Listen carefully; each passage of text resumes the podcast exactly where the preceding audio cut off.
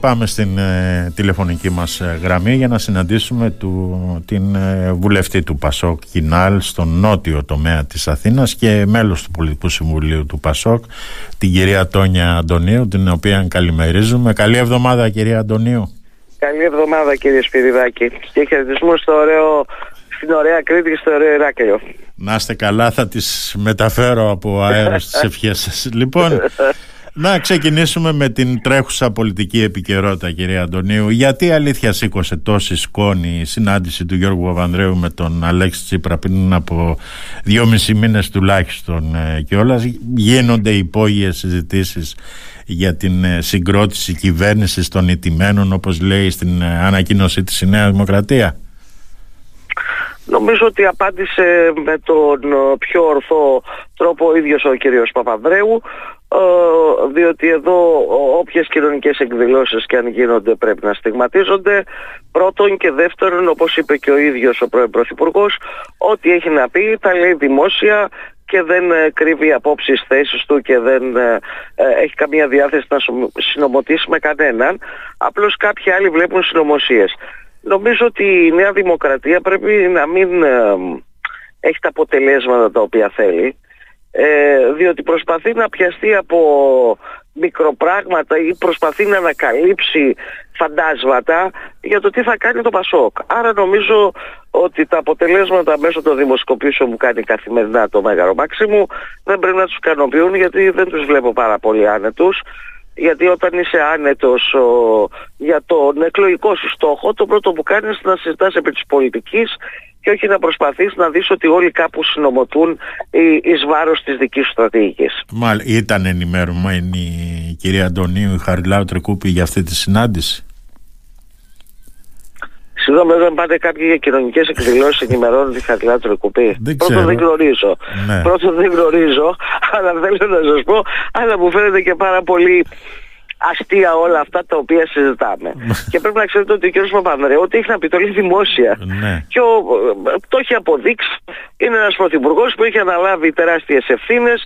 Το πλήρωσε και ο ίδιος και χώρος ενώ δεν μας αναλογούσε όλο αυτό το κόστος πρώτα απ' όλα και δεύτερον ο πρώην πρωθυπουργός ο κύριος Καραμαλής που ήταν και ο υπέτειος της κρίσης 10 χρόνια δεν ομιλεί και δεν συνομιλεί.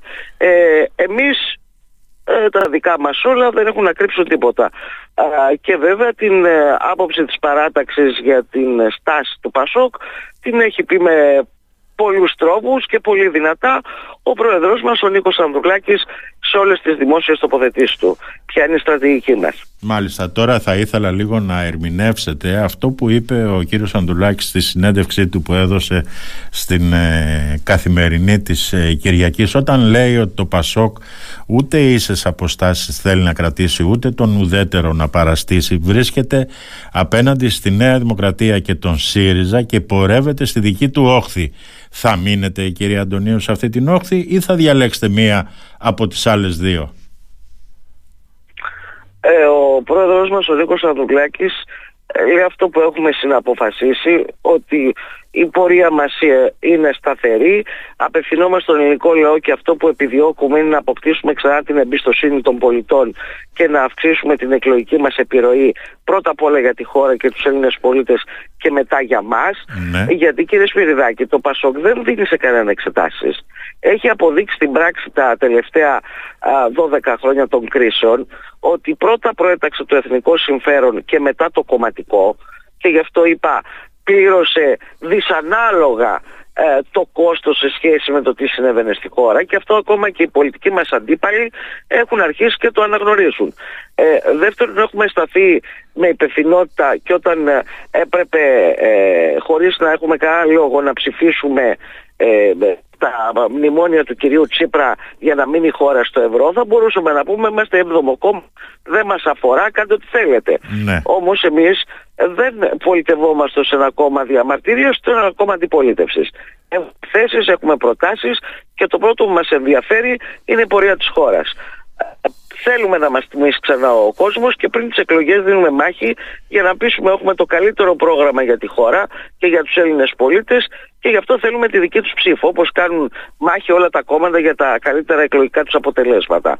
Τώρα, το πρώτα θα αποφασίσουν οι πολίτες και εκεί θα πάρουμε το μήνυμα και ανάλογα θα πράξουμε. Μάλιστα και σας ρωτάω κυρία Αντωνίου γιατί πολλοί είναι αυτοί που λένε ότι η δεύτερη κάλπη αν δεν έχετε συνεργαστεί με κάποιον από την πρώτη Κυριακή θα είναι πολύ δύσκολη για τα ποσοστά του Πασόκ εξαιτίας της πόλωσης που όπως καταλαβαίνετε στο διάστημα από την ε, πρώτη στη δεύτερη κάλπη θα οξυνθεί σε επικίνδυνα επίπεδα. Κύριε Σπυριδάκη, ο βρεγμένος στη βροχή δεν τη φοβάται. Όπως σας είπα και πριν, έχουμε φτάσει, θα είμαστε και 7ο κόμμα. Ναι. Εμείς πολιτευόμαστε με τις αρχές της αξίας και το πρόγραμμά μας.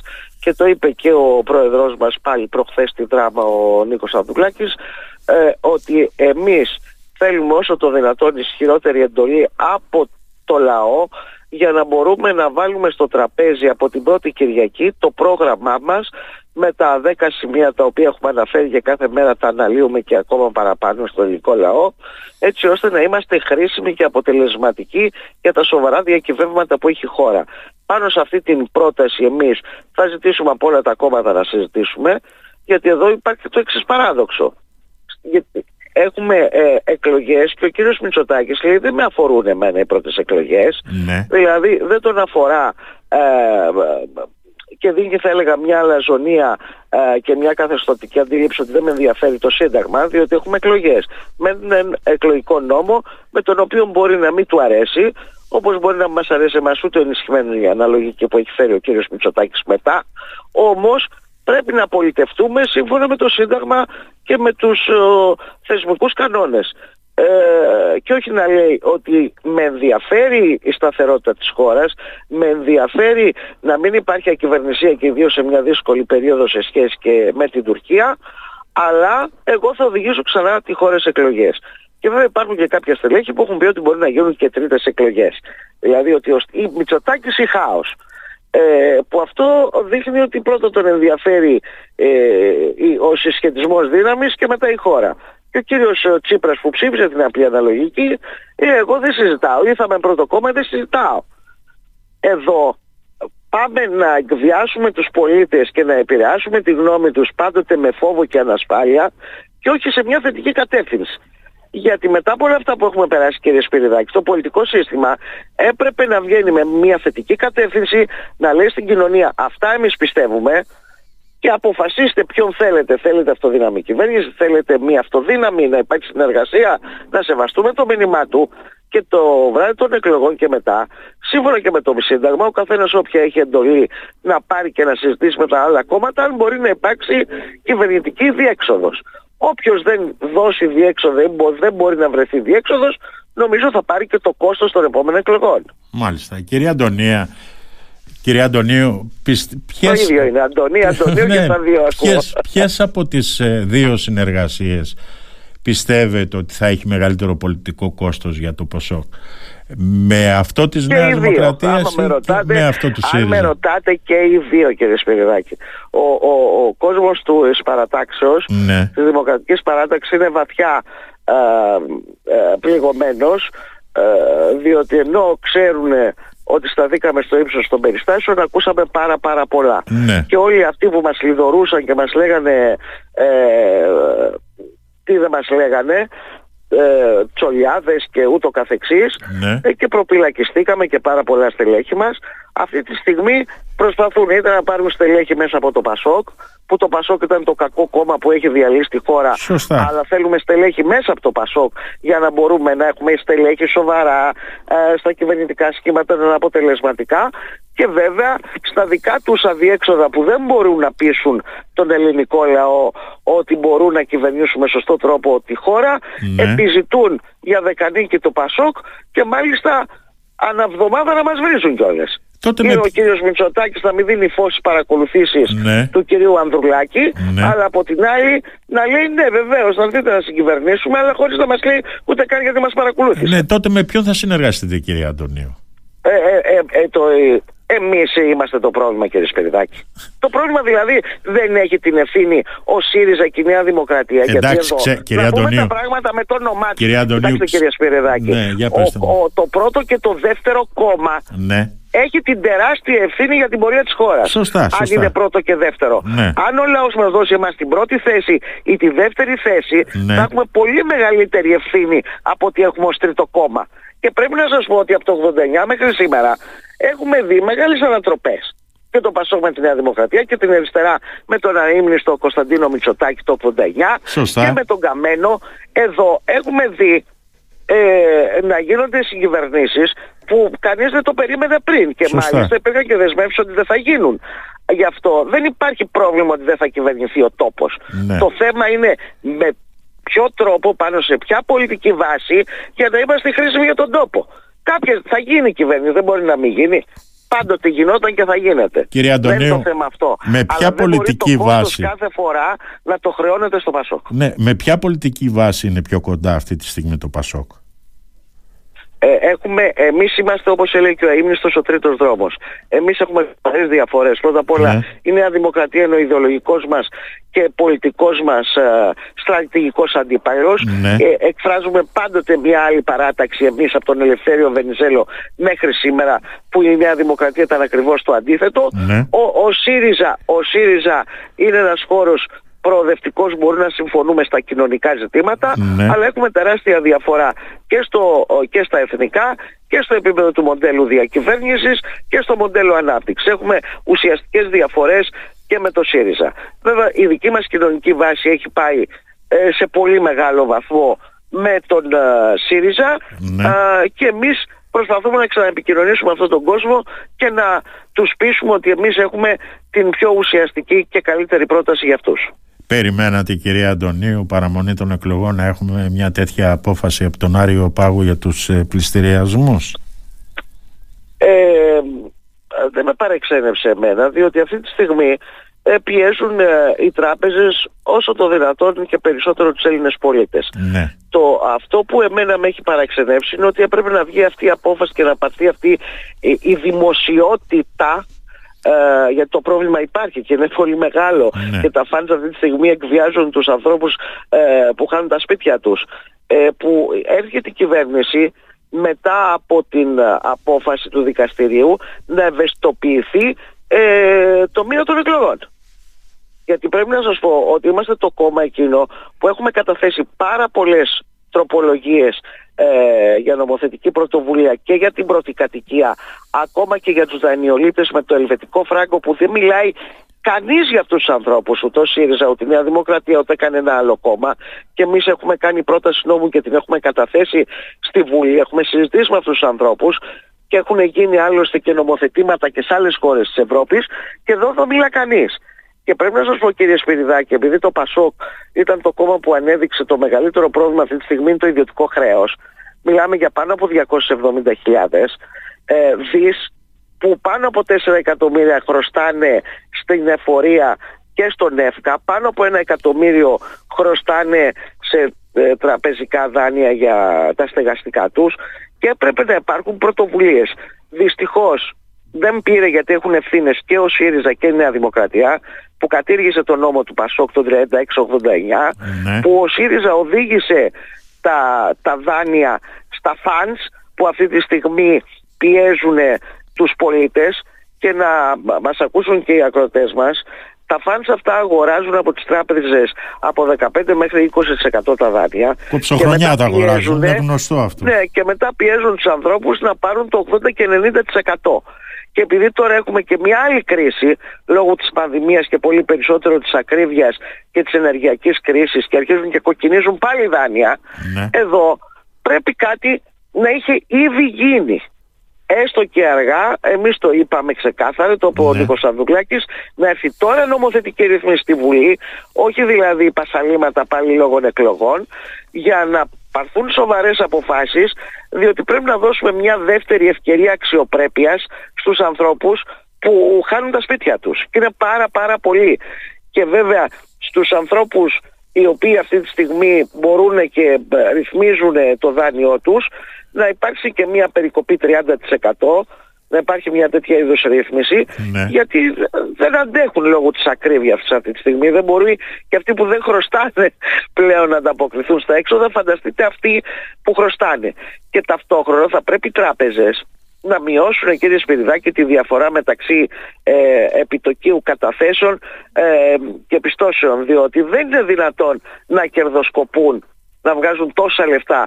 Όλοι έχουμε τα λεφτά μας στις τράπεζες, δεν παίρνουμε μηδέν επιτόκιο και μετά θες 7-8 και πόσο της 100 για να μπορείς να πάρεις ένα δάνειο.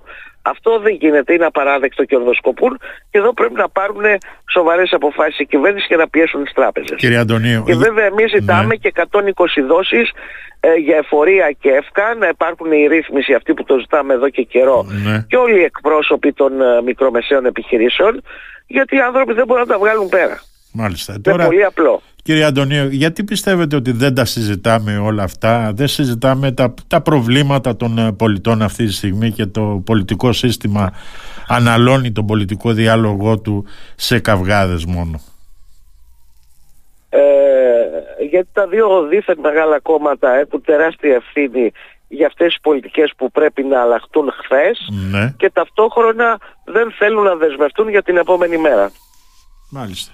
Και γι' αυτό και δεν τα συζητάμε και μπαίνουμε σε διάφορες προσωπικές κοκορομαχίες. Ίσως γι' αυτό βέβαια οι νέοι έχουν ε, γυρίσει την πλάτη τους ε, στα κόμματα Είναι και, όπως τα λέτε. και θα ήθελα να σας ρωτήσω από τότε που ήσασταν η πρώτη γυναίκα που εξελέγει γραμματέα στην νεολαία του Πασόκ το 1996 τι έχει αλλάξει μέχρι σήμερα κύριε Αντωνίου; Στο επίπεδο της νέας γενιάς, μιλάμε γενικότερα. Ε, της νέας γενιάς φυσικά Ε, έχουν αλλάξει πάρα πολλά διότι πρώτα απ' όλα η νέα γενιά α, δυστυχώς δεν πιστεύει, δεν ελπίζει ε, μ, ότι μπορούν να αλλάξουν τα πράγματα. Η μεγάλη διαφορά της γενιάς της δικιάς μου με τις νεότερες γενιές Ναι. είναι ότι εμείς πιστεύαμε τότε ότι θα παλέψουμε Ναι. και μπορούμε να αλλάξουμε τον κόσμο. Ε, και αυτό ήταν μια κινητήρια δύναμη για να παλεύουμε, να διεκδικούμε, να συγκρουόμαστε, να προτείνουμε ε, τα τελευταία χρόνια και δεν είναι φαινόμενο μόνο δυστυχώς στη χώρα μας, είναι ένα παγκόσμιο και ευρωπαϊκό φαινόμενο ε, που ε, και οι κοινωνίες αλλά πολύ περισσότεροι νέοι άνθρωποι πιστεύουν ότι τα πράγματα είναι προδιαγεγραμμένα, δεδομένα και δεν έχουν καμία διάθεση να παλέψουν. Και δεύτερον, έχουν γίνει μεγάλες ανατροπές γιατί έχουν αλλάξει τα πάντα κύριε Σπυριδάκη. Εμείς είχαμε 8 ώρο. Δηλαδή υπήρχε, ε, υπήρχαν θέσεις απασχόλησης, ε, υπήρχαν κανόνες, ε, υπήρχε εργασιακό πλαίσιο σοβαρό, υπήρχε οκτάωρο. Αυτή τη στιγμή δεν υπάρχουν τίποτα από αυτά. Οι νέοι πηγαίνουν για δουλειά και δουλεύουν από τις 9 μέχρι τις 9 το βράδυ και όποτε τελειώσει Σωστά. ε, ο- χωρίς να έχουν ουσιαστική ασφάλιση, χωρίς να έχουν σοβαρά δικαιώματα ε, και βέβαια επειδή στη χώρα μας αντιμετωπίσαμε και το θέμα της πτώχευσης έχουν φύγει πάνω από μισό εκατομμύριο και συνεχίζουν να φεύγουν για να βρουν καλύτερης, ε, καλύτερη προοπτική σε άλλη χώρα. Και ταυτόχρονα αυτό που τους ενοχλεί είναι ότι θεωρούν ότι είμαστε και σε μια χώρα που δεν είμαστε ευρωπαϊκοί. Δηλαδή οι νέοι άνθρωποι επειδή είναι πολύ μορφωμένοι, ε, μπορούν και ταξιδεύουν, μπαίνουν μέσω των social media και ξέρουν το τι συμβαίνει στον κόσμο, Σωστά. έχουν περισσότερες απαιτήσεις και καλά κάνουν, πέρα από την παιδεία και την εξειδίκευση και ως χώρα και στα δικαιώματα και στα ανθρώπινα δικαιώματα, στην ποιότητα της δημοκρατίας, ε, στην εργασία, στον ελεύθερο χρόνο, στην ποιότητα ζωής, στο περιβάλλον. Έχουν πολύ περισσότερες απαιτήσεις. Απλώς αυτό που θα ήθελα να πω κύριε Σπυριδάκη για την εκπομπή σας είναι ότι αν δεν παλέψουμε για να τα διεκδικήσουμε όλα αυτά που πιστεύουμε και αγωνιζόμαστε δεν θα καταφέρουμε τίποτα. Και δεν καταφέρνουμε κύριε Αντωνίου γιατί ε, ξεχνάμε και την ε, διάσταση του μέσου και της αναξιοκρατίας που υπάρχει αυτή τη στιγμή στην Ελλάδα. Α, Γενικώς. καλά, αυτό, είναι- αυτό, αυτό πρέπει να σας πω ότι το Πασό και το ξέρετε ότι έκανε προσπάθησε και έκανε αρκετά βήματα και ιδίως μέσω σου, του ΑΣΕΠ και του αείμνες του Αναστάση Πεπονή ε, που πήγαμε να βάλουμε κανόνες και έχουμε βάλει κανόνες αρκετούς αλλά κάθε φορά όταν έρχεται δυστυχώς η Νέα Δημοκρατία αντί να το ενισχύσει το σύστημα αυτό ανοίγει, ανοίγει νέες μπαλκονόπορτες. Ε, εντάξει κύριε Αντωνίου και στην εποχή του Πασόκ βασίλευε το μέσον όπως βασιλεύει σε όλες τις κυβερνήσεις αυτή τη στιγμή. Ε, ε, κοιτάξτε, Της Ελλάδας. αλλαγές και μεταρρυθμίσεις όπως είπα εμείς κάναμε Ναι. και είπα το θέμα είναι να έρχεται η επόμενη κυβέρνηση και να ενισχύει τα θετικά της προηγούμενης και όχι να τα καταστρέφει και να κάνει κάτι άλλο. Εγώ δεν θα Αυτό είναι το πρόβλημα της χώρας.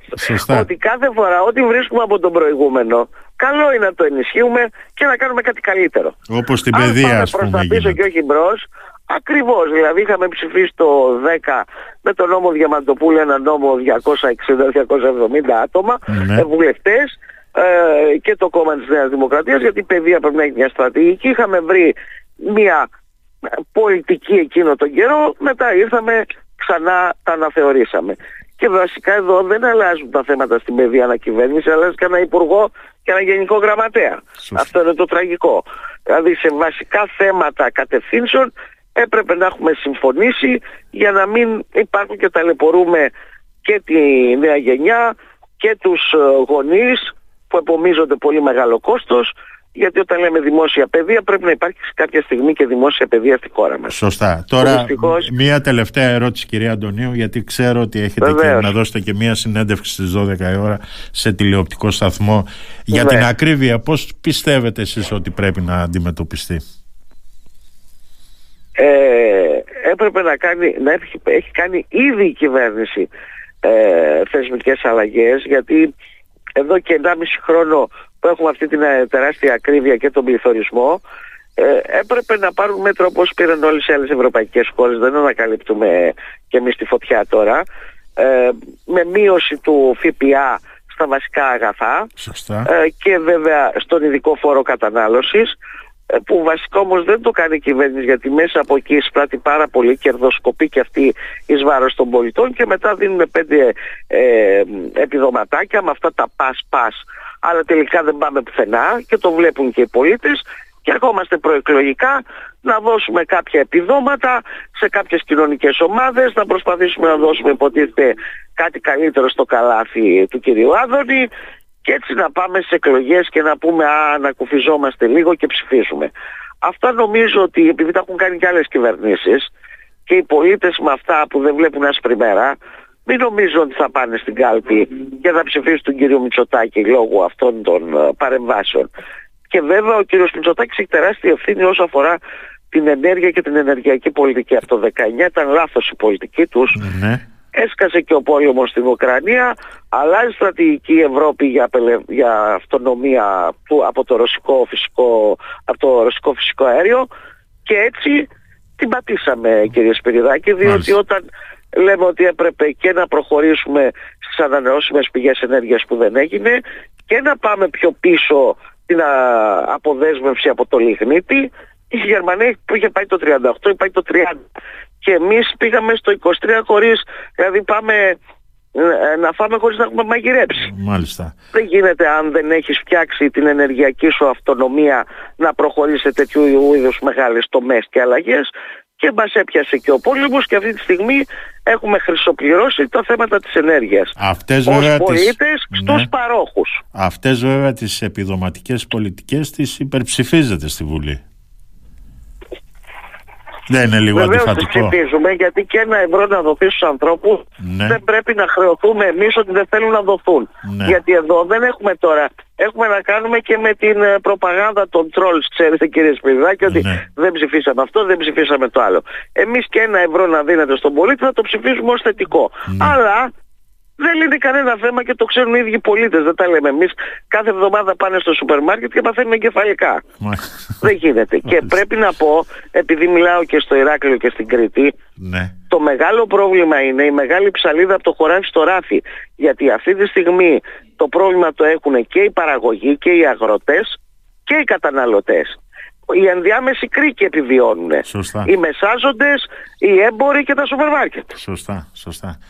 Κυρία Αντωνίου, να σας ευχαριστήσω πάρα πολύ για Εγώ σας ευχαριστώ συζήτηση. πάρα πολύ που μου δώσατε τη δυνατότητα να επικοινωνήσω μαζί σας. Να είστε καλά. Σας ευχαριστώ πολύ. Να είστε καλά. Την καλημέρα μας από το Ηράκλειο, κυρία Αντωνίου, και το Ευχαριστώ πολύ. Να είστε καλά. Γεια σας.